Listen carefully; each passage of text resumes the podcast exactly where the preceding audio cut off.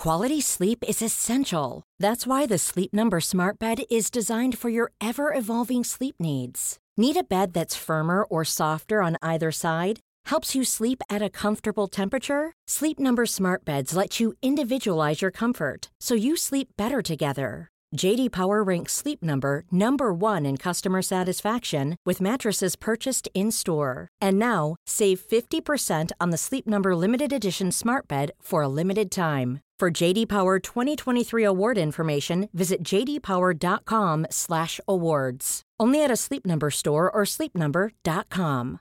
Hey, I'm Ryan Reynolds. At Mint Mobile, we like to do the opposite of what Big Wireless does. They charge you a lot, we charge you a little. So naturally, when they announced they'd be raising their prices due to inflation, we decided to deflate our prices due to not hating you. That's right. We're cutting the price of Mint Unlimited from $30 a month to just $15 a month. Give it a try at mintmobile.com slash switch. $45 upfront for three months plus taxes and fees. Promo rate for new customers for limited time. Unlimited more than 40 gigabytes per month. Slows. Full terms at mintmobile.com.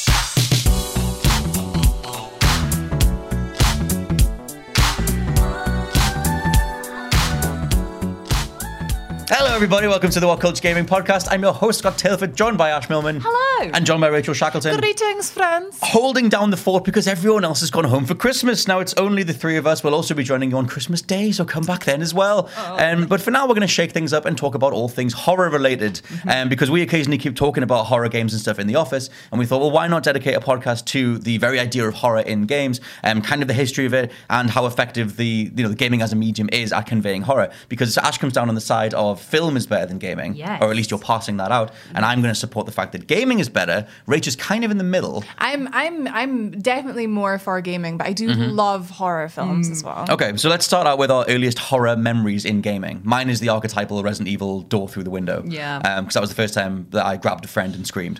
But how about you guys? I didn't prepare. I never had Resident Evil. Okay. My first. What's your gut reaction to a scary real- thing for young Rach? Um, it would probably be playing Majora's Mask, and that's not even a horror game. I would totally back that though. That moon is terrifying. Scary. The General Toad is terrifying in that thing. I um oh, I can't remember the name now. It was like this. Uh, I think it was Rome or 300 or something on the PlayStation 2. Okay. I think it was 300, and uh, you go and find all those people like stapled to a tree, and that absolutely. oh, I hated it. So so Do scary. you mean the, the PSP, the movie tie-in game? Yeah, it was. Yeah, it was. That was on PS2. PSP? No, it was PS2. Okay. It was a PS2 game. Yeah, I had the PSP on, but either way. There was a PS2 game. Yes. I, I, oh, I think I'm pretty sure it was the 300 one, and there's that tree of people and they're all stapled to it, and it just literally it screwed me up so much, and all the violence and gore in it. I was a young, impressionable, and sensitive child, and that, that game really got me. Was it just the sheer visuals of it for both of you? Was it just like the general Yeah. look of it going like, well, that's not something I've seen before, and that's kind of why it worked? Definitely being a young girl playing Majora's Mask, it was the impending sense of dread. Mm-hmm. Uh, I think that was the scariest bit. It's not knowing what's going to happen, which I think is the basis Mm-hmm. of horror is mystery. And it's like, what happens when this time runs out? And then, and then, like, it's almost like finding out isn't as scary as worrying about what it's Yeah. going to be, right? Mm-hmm. So th- this feel- is a, yeah. a, a perfect segue into the Yeah, like- sorry. no, no, this is perfect. This is the pros and cons of what if different mediums bring to horror in general. Yeah, Um, because I think one of the biggest for me, if I was going to support the Majora's Mask side of it, I love like the, the tone of that game is creepy and weird and macabre, and like that's because you're living in it, you have agency within that world, and that's what draws you into it more. And so my opening gambit would be in terms of why gaming does horror better is that you always have agency in that world. It's always Yeah. you're the one pushing the creaky door open, you're the one that's stuck in the dark room with the thing, and you're the one that has to like you know deal with whatever it is. And so that is for me that's unbeatable. Um, but that's like you know in terms of like cinematography and how those scenes come together, Yeah. film can do those things way more. inherently, Authored. very inherently to horror and fear itself, the whole point of horror and fear as two separate things, but also as two things together, is the unknown.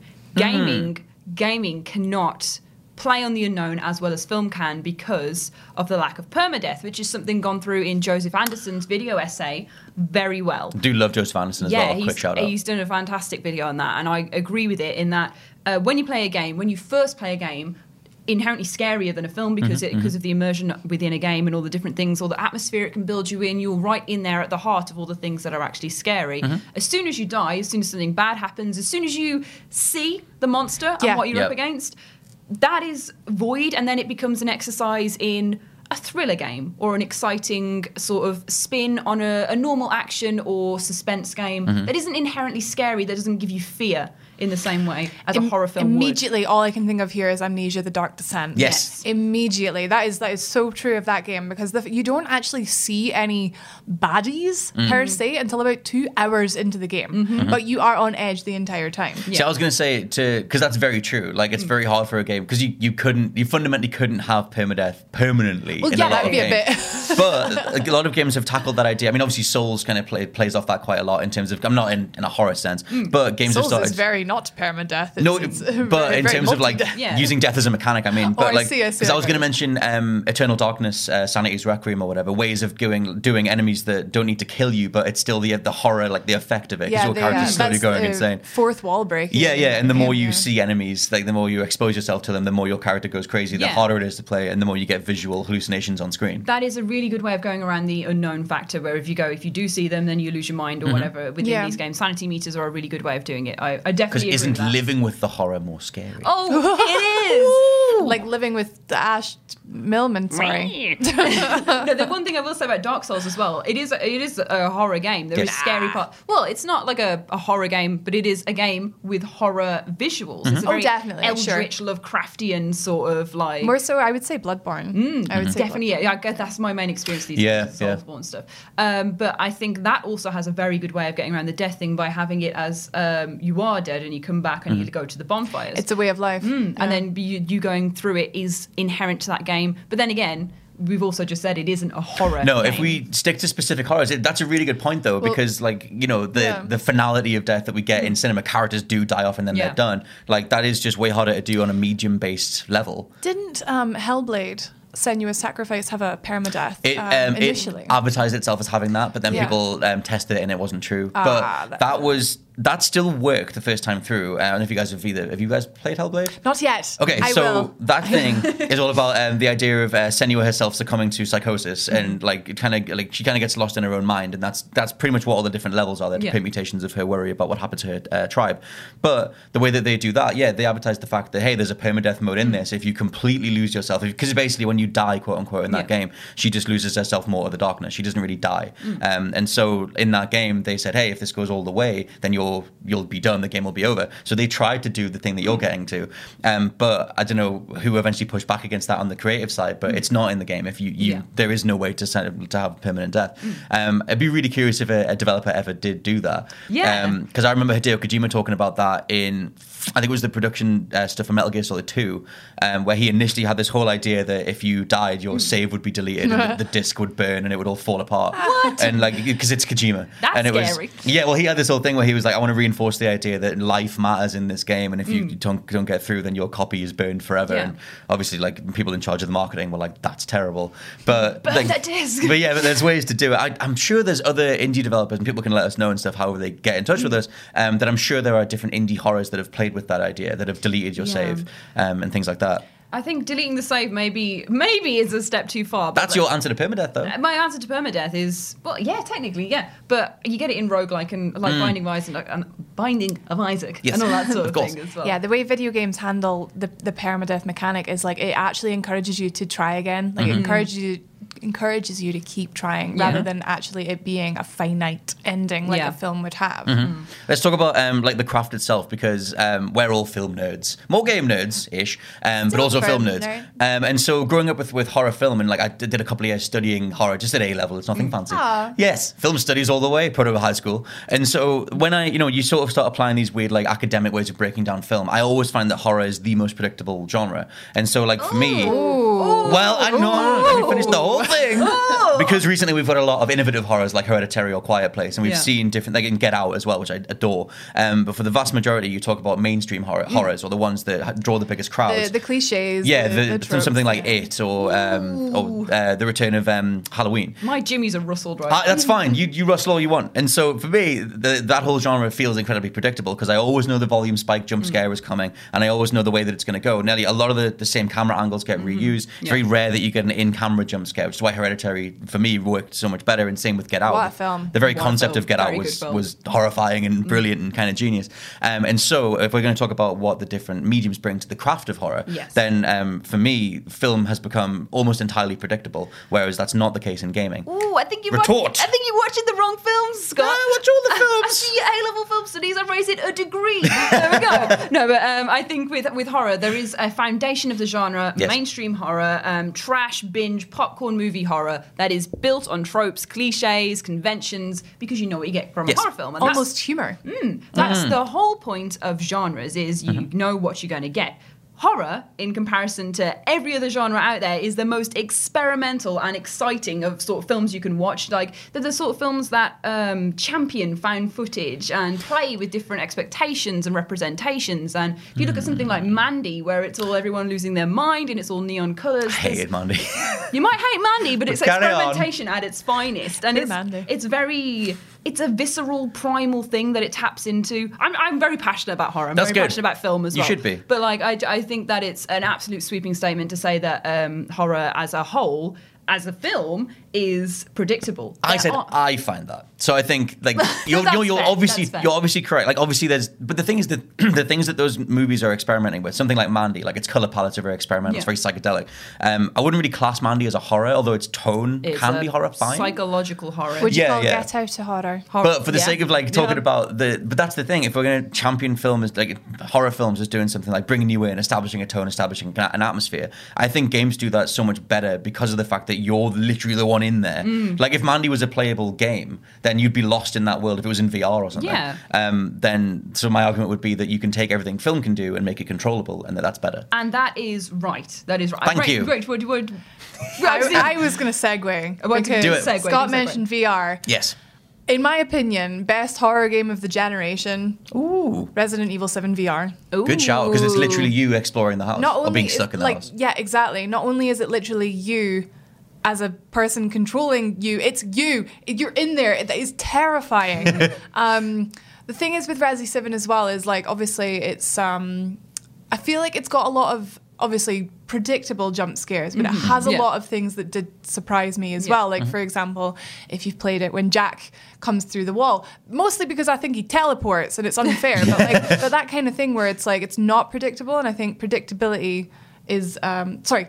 Like being unpredictable is Yes. what makes a game scary. Yeah, yeah. I, I think um, Resident Evil, for a prime example, Mm. when it first came out, innovative because you had like and the, the dog jump scare. But then Yeah. all First those, one, yeah, yeah. all those things become inherent to its own genre and its functions, and then you could argue that it is predictable because you know you're going to get those jump scares. You know what sort of tone you're going to get. Ah, okay. So, but, but like that, that's a that's a formation of the genre. That doesn't mean it stops it from being being experimentational.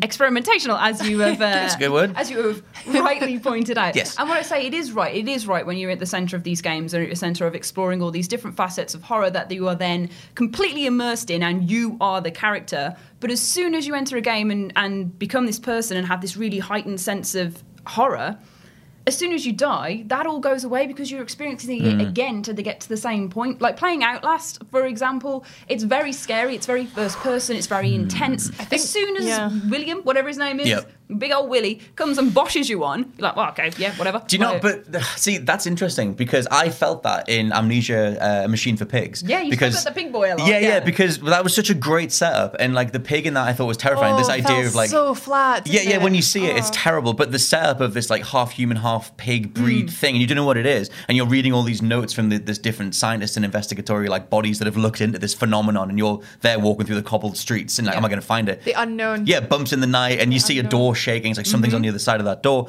When you finally come across the pay pig thing, it looks terrible and it animates terribly, and that game just fell the hell apart for me. But I think that there's something like that factors into horror um, as well, which is the challenge of, of overcoming something. And so just because you died, like it is true that sometimes multiple, like because it's like takes in a movie. Mm. Sometimes I feel that in like some big set piece games where it's like Un- Uncharted, I messed Mm. up the set piece. I'm like, okay, I just messed up the take. Can we go again? Yeah. And like, it just feels like I, I messed up the thing that I was supposed to be doing. Um, but I think that that challenge or that like formidable opponent can itself be scary. And just because you die, it when because you die to it, it's like, Yeah. oh god, it's going to get me again, and that's a thing. I think I, th- mm, mm. I, I do. To- the thing is, I do totally agree with gaming being scary and immersive as a thing, and I agree that film is as well. For me, film is just that step above because you get the unknown the whole way through. Like, y- yes, predictability also in games, but uh, as a gen. In general, when you watch a film, you don't know what's going to happen. and That's why you're wa- watching. Because you're, oh my god, I keep stuttering. No, it's Um, right. Sorry. because you're invested in a story and a narrative and it is the story and the narrative of games that makes them that makes them horror games. Mm-hmm, That's the mm-hmm. exciting part. And with films you get that distilled to an impressive crafted um unpredictable unknown thing mm-hmm. which is what makes it scary. And then you look at other games and uh, you you know what's going to happen if you keep dying and you have to keep doing these things? That's the main sticking point for me. But mm. then mm. i also Life is full of awesome what ifs, and some not so much, like unexpected medical costs. That's why United Healthcare provides Health Protector Guard fixed indemnity insurance plans to supplement your primary plan and help manage out of pocket costs. Learn more at uh1.com. Ever catch yourself eating the same flavorless dinner three days in a row? Dreaming of something better? Well, HelloFresh is your guilt-free dream come true, baby. It's me, Keke Palmer. Let's wake up those taste buds with hot, juicy pecan-crusted chicken or garlic butter shrimp scampi. Mm. Hello Fresh. Stop dreaming of all the delicious possibilities and dig in at HelloFresh.com. Let's get this dinner party started.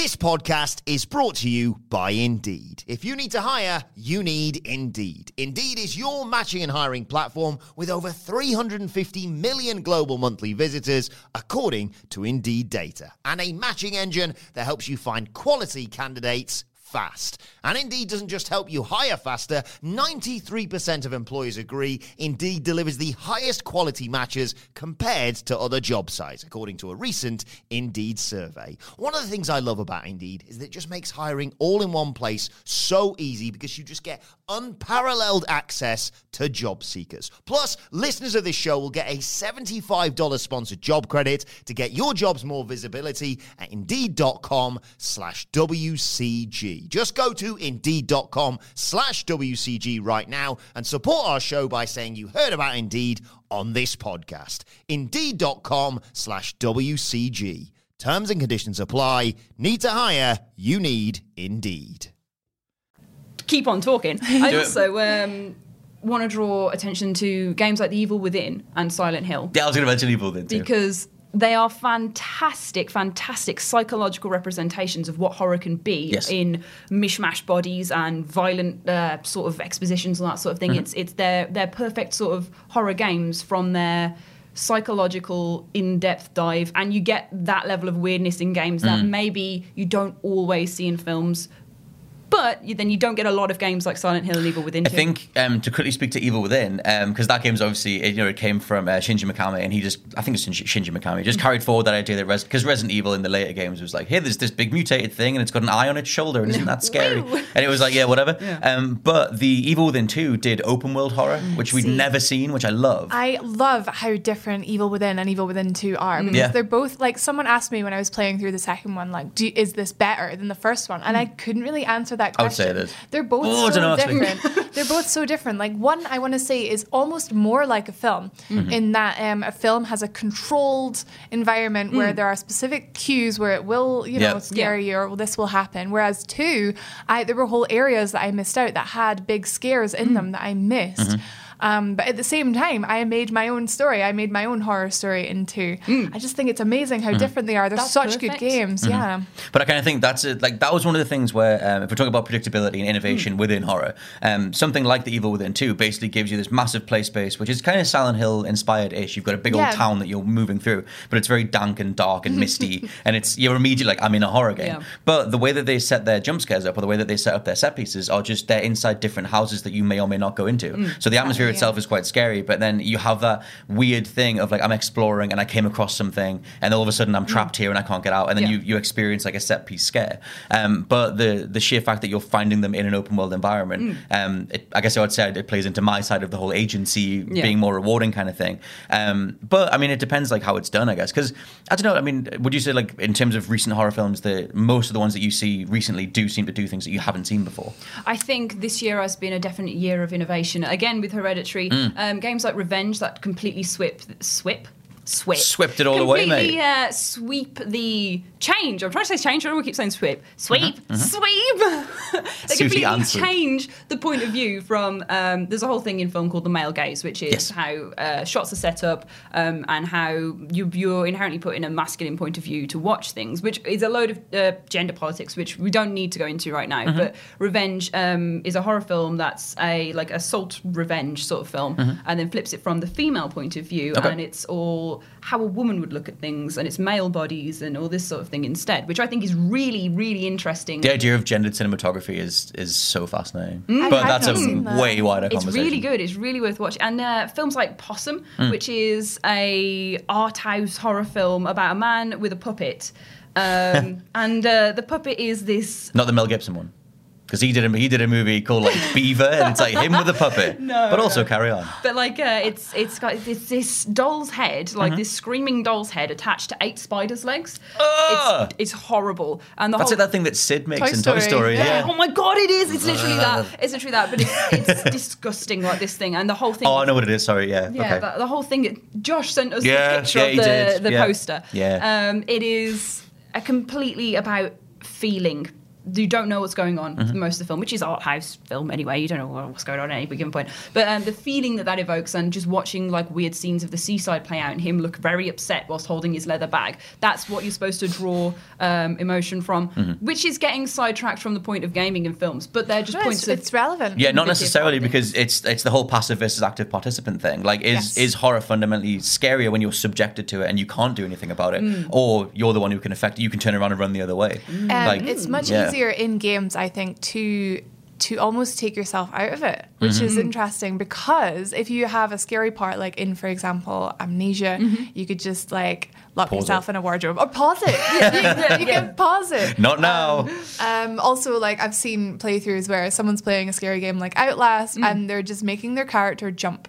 Just Right, jump right. over and over again, and it takes me out of it. And I'm like, how are you finding this like so not scary that you're? So you have that option if you're getting a little bit too scared, you can sort of almost take yourself out of it. That's one of. Um, oh, breaks horror conventions. I mean, Yes, but oh god, I that's There's one of the. so much in this. that, that was one of the biggest things that was one of the biggest annoying things back in 2013 when uh, Roger Ebert said the games couldn't be art because the player fundamentally Oh. authors their experience Mm. and that they can break certain things and change certain things. And I did a whole dissertation on this Yeah. because it's not true. Like, yes, you can author your own experiences, but you're within specific confines. Like the coders have still made that Yeah. game in a certain way. You can't. You, my example was you can't make Nathan Drake fly just because you want to. Like, you know, you have you still have to live by the rules that they've coded. Mm. Yeah. And I so yeah, people can mess around. yeah, I would Um, absolutely say yeah. Mm. something like PT is it, that was a work of art. Like that was yeah. that was Yeah, amazing. yeah. And for the sake of throwing, for having a little bit of a left turn, uh, you wanted to talk about uh, moments in games that you found scary that weren't supposed to be scary. Oh, cool. Yes. Uh, so do you have any Um, particular 'cause examples This, you want to this throw in? Hmm. fascinates me. Yeah, totally. So I guess, like, I mean, I started with Majora's Mask. Like, that's a Nintendo game. That's, that's, a,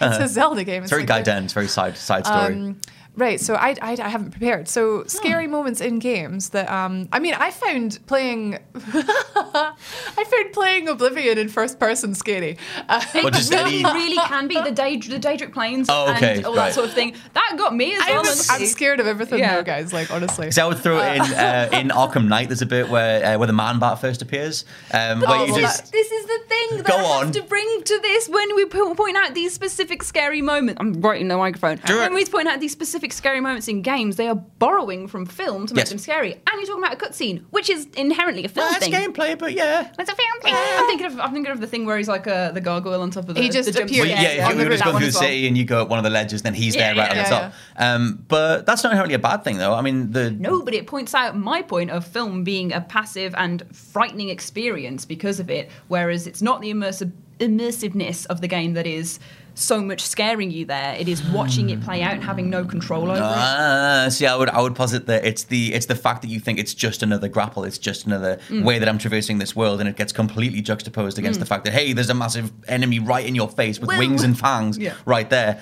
That it's that sheer juxtap for me, it's that Yeah. sheer juxtaposition that makes that work. But yeah, it has to borrow from film in terms Yeah. Mm. of taking control away from you and making it a passive experience. Oh God, are we both right? Uh, this is the thing. This is, That is com- completely the thing. I completely agree that games are horror games are terrifying and impressive and innovative and experimental and wonderful things to mm-hmm. play. Um, and I agree that film is very much the same, and they're two different ways of experiencing horror. The personal one that gets me more is film, and the personal mm-hmm. one that gets you mm-hmm. more is, is games. So yes, I would say we are both right. It depends on the person because, like mm. it or not, for to, to experience a horror game, it's effort. You have to put in effort. So if you're the type of person who, um, like my fiance, who likes to just sort of sit and watch a film and take it in rather than you know actually having to play a game and move his hands. and There- uh, yeah, I guess that's that's always a thing in gaming. then, is- yeah, So um, there are going to be people who who agree with you more and who agree with Scott more. Yeah. What a horrible Um, world we live in.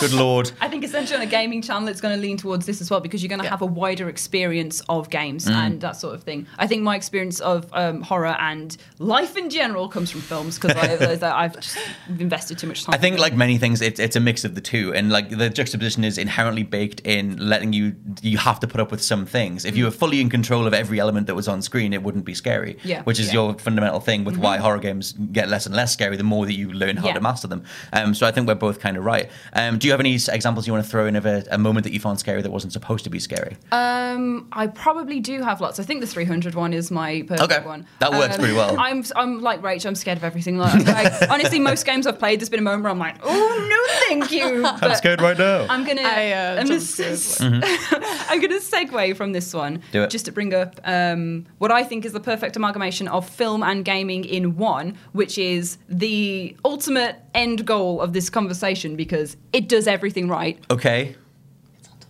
Is it though? It's Until Dawn. That's good.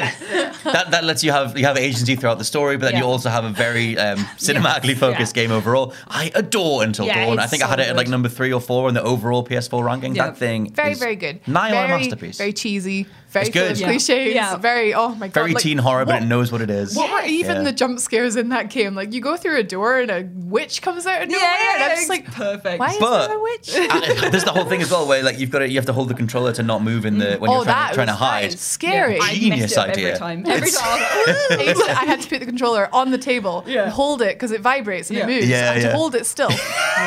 My uh, my favorite trying to hide. my favorite part of that game, which actually undermines uh, a piece of my argument entirely, is Do it. When you literally play a Saw film, which uh, is when Oh, he's making yeah. the decision as to who, you're going to kill or who you're going to cut or whatever um, Mm-hmm. with the rotary saw, um, because.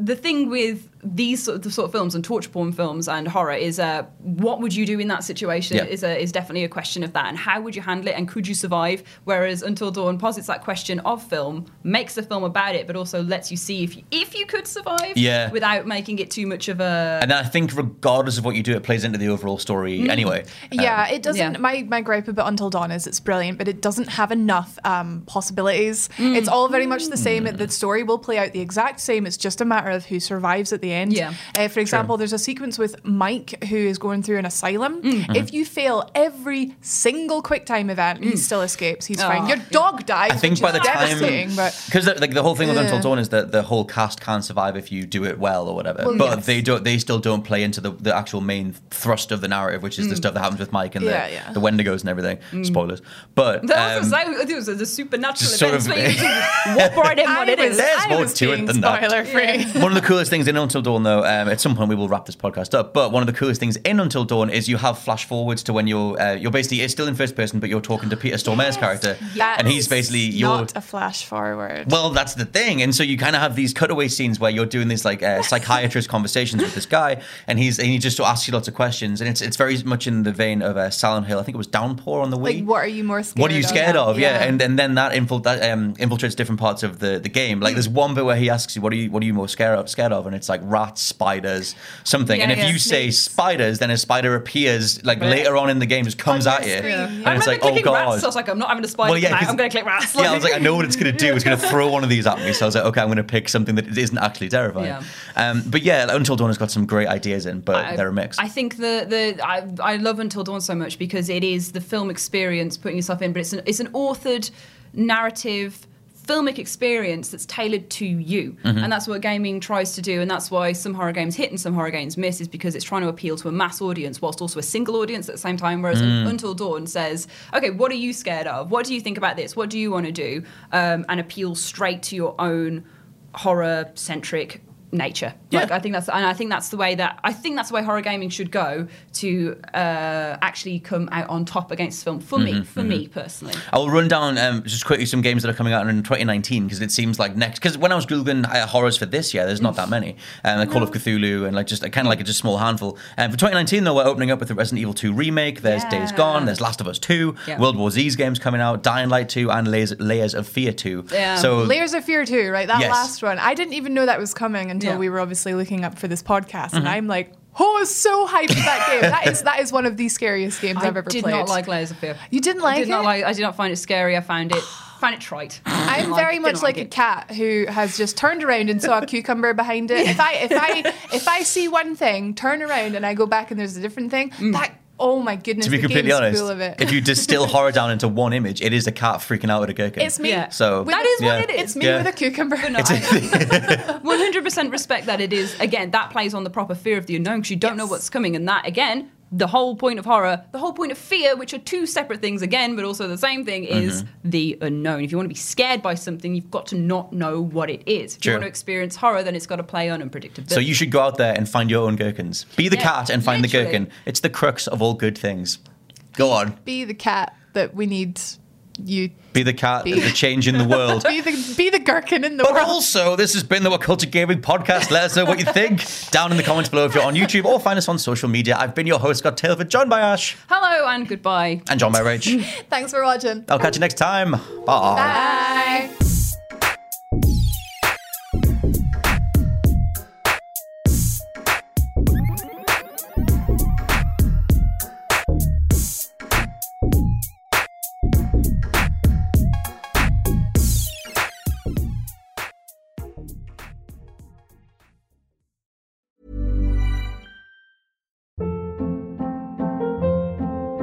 Hold up. What was that? Boring. No flavor. That was as bad as those leftovers you ate all week. Keke Palmer here, and it's time to say hello to something fresh and guilt-free. HelloFresh. Jazz up dinner with pecan-crusted chicken or garlic butter shrimp scampi. Now that's music to my mouth. Hello Fresh. Let's get this dinner party started. Discover all the delicious possibilities at hellofresh.com.